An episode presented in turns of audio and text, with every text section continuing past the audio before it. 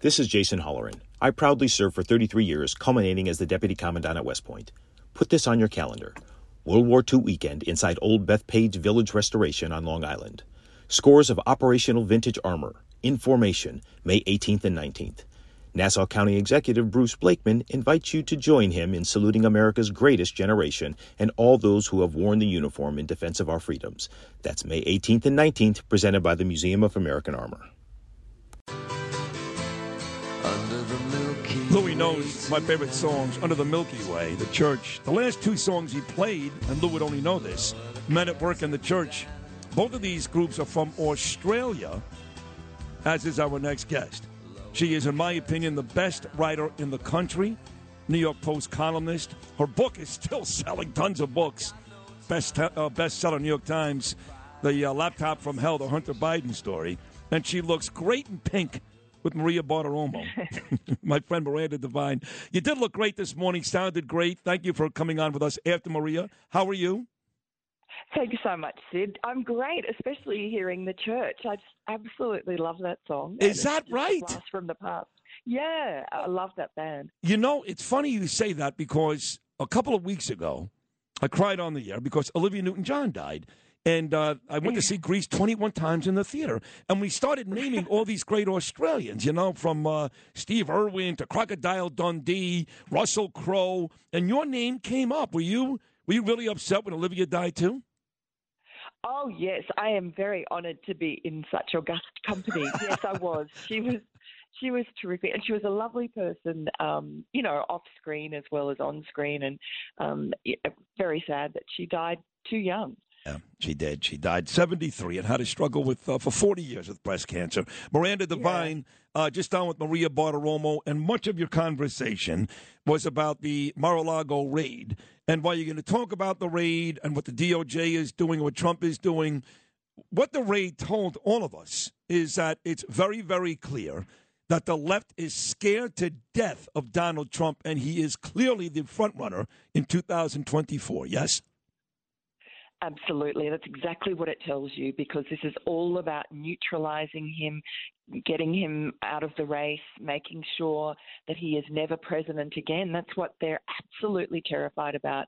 Um, you know, they, they feel that they uh, screwed up and didn't have their eyes on the ball in 2016 and they let him slip past this barbarian. And uh, he did a really good job. until uh, COVID came along, and so they are never going to let that happen again. COVID saved them last time because he was, you remember, I mean, back before the pandemic, he was cruising to a second term so easily. They had nobody to put up against him. They had to hide Joe Biden in the basement um, throughout the campaign to actually get over the line and just demonize Trump nonstop, blame him for every single death.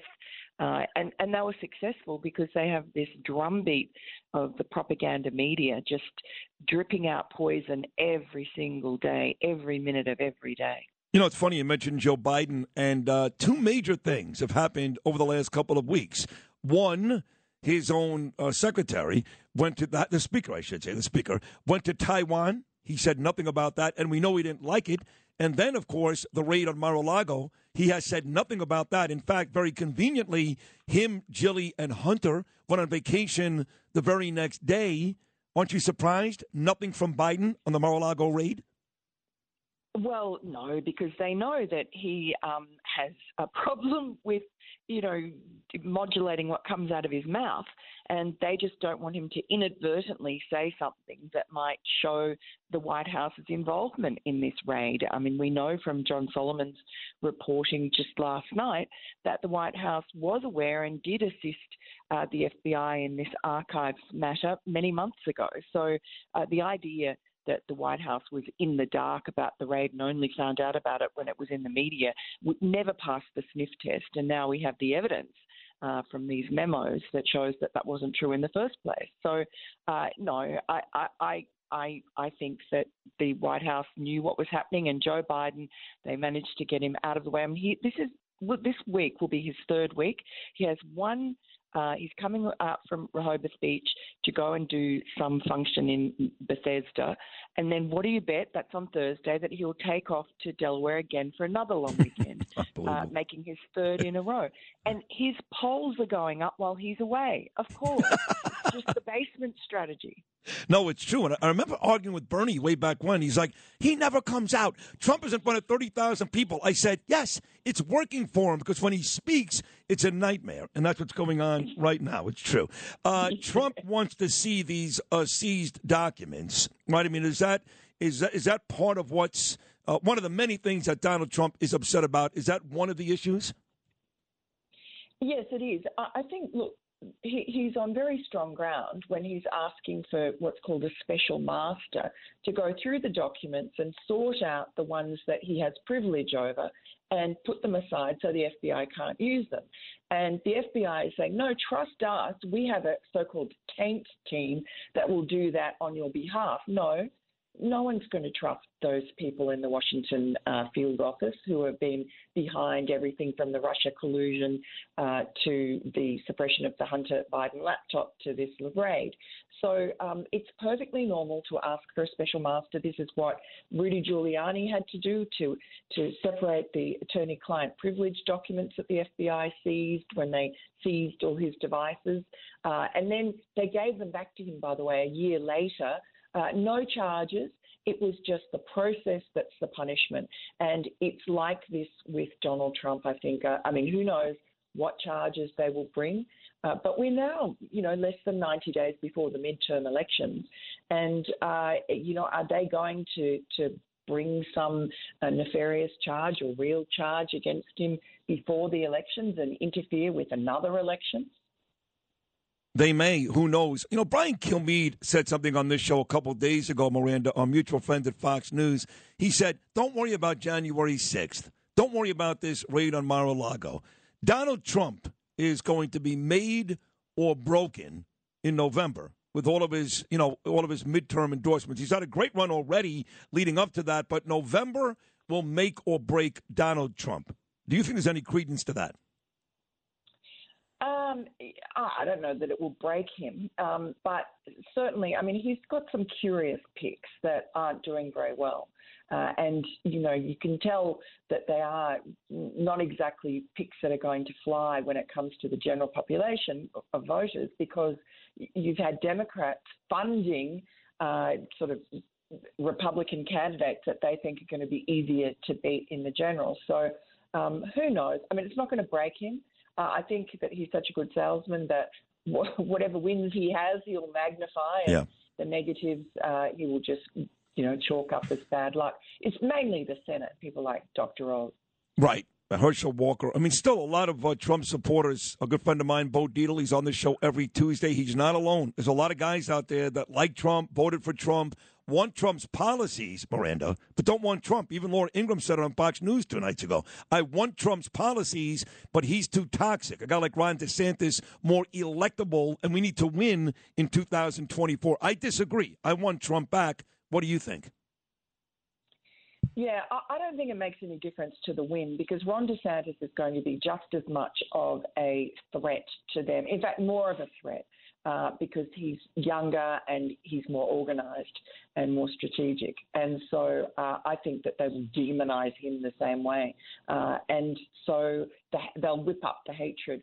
Um, it's true that there are just some people uh, that don't care about the policies, that don't care about inflation or crime or all the other disasters at the border.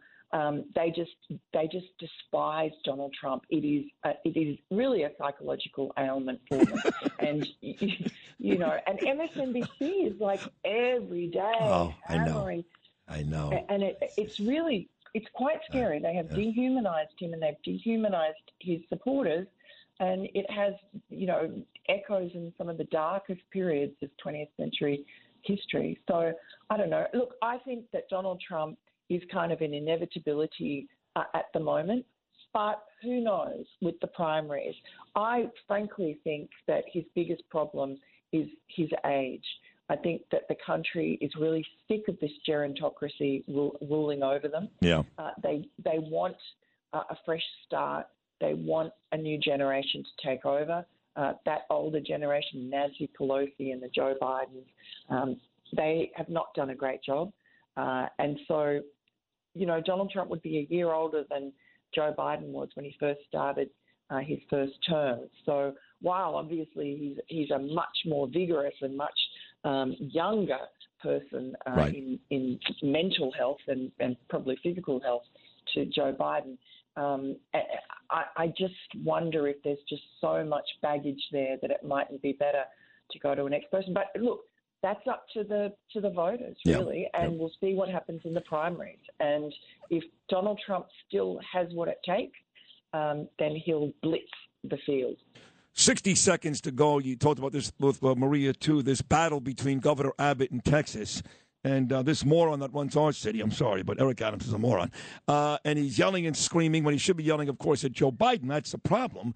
Not the fact that Abbott gets 4,000 of these people a day. We get about 100 every couple of weeks. What do you think about this? Uh, the buses, the migrants, the back and forth between Abbott and Texas and Adams right here in New York City? Well, look, it's just Adams playing politics and PR again, and which he's quite good at. And uh, in between going to Zero Bond and uh, various midtown eateries and being a man about town, um, but you know, like he's just going to keep on blaming Greg Abbott. Uh, when really it's Joe Biden, and he's just turned a blind eye to all the planes that have come in every single night for the past year, pretty much, um, into Westchester and disgorged a couple of hundred migrants at a time, illegal migrants, sorry, um, who who have been taking right. up the places in affordable housing and uh, homeless shelters that New Yorkers are supposed to be in. So now there's a crisis. He's found a Republican scapegoat. He, that's just what he does. Miranda, thank you so much on this busy morning after Maria coming on with me. Thank you for help promoting my book. I know your book is still doing great, the, the uh, Laptop from Hell. Thank you for your friendship and thank you for being the best writer in the country. I love you. Thank you, Miranda. Thank you. Oh, you're a darling. So can't wait for your book. Thank you. Thank you. Miranda Devine, New York Post. They don't come any smarter and better, trust me. She's from Australia. So is the church. Miranda, this one goes out to you. If you've had an accident, trust Gabo Law, personal injury and medical malpractice attorneys with decades of experience who will provide the attention you deserve and deliver the best possible results in the shortest amount of time. Gabo Law has recovered millions for their clients and will be able to help you. But don't take our word for it. Read all of their five star reviews from former clients on Google, Avvo, and Facebook. Call Gabo Law today at 800 560 0214 for a free consultation or email at info at gabolaw.com. Gabo Law, where winning is no accident.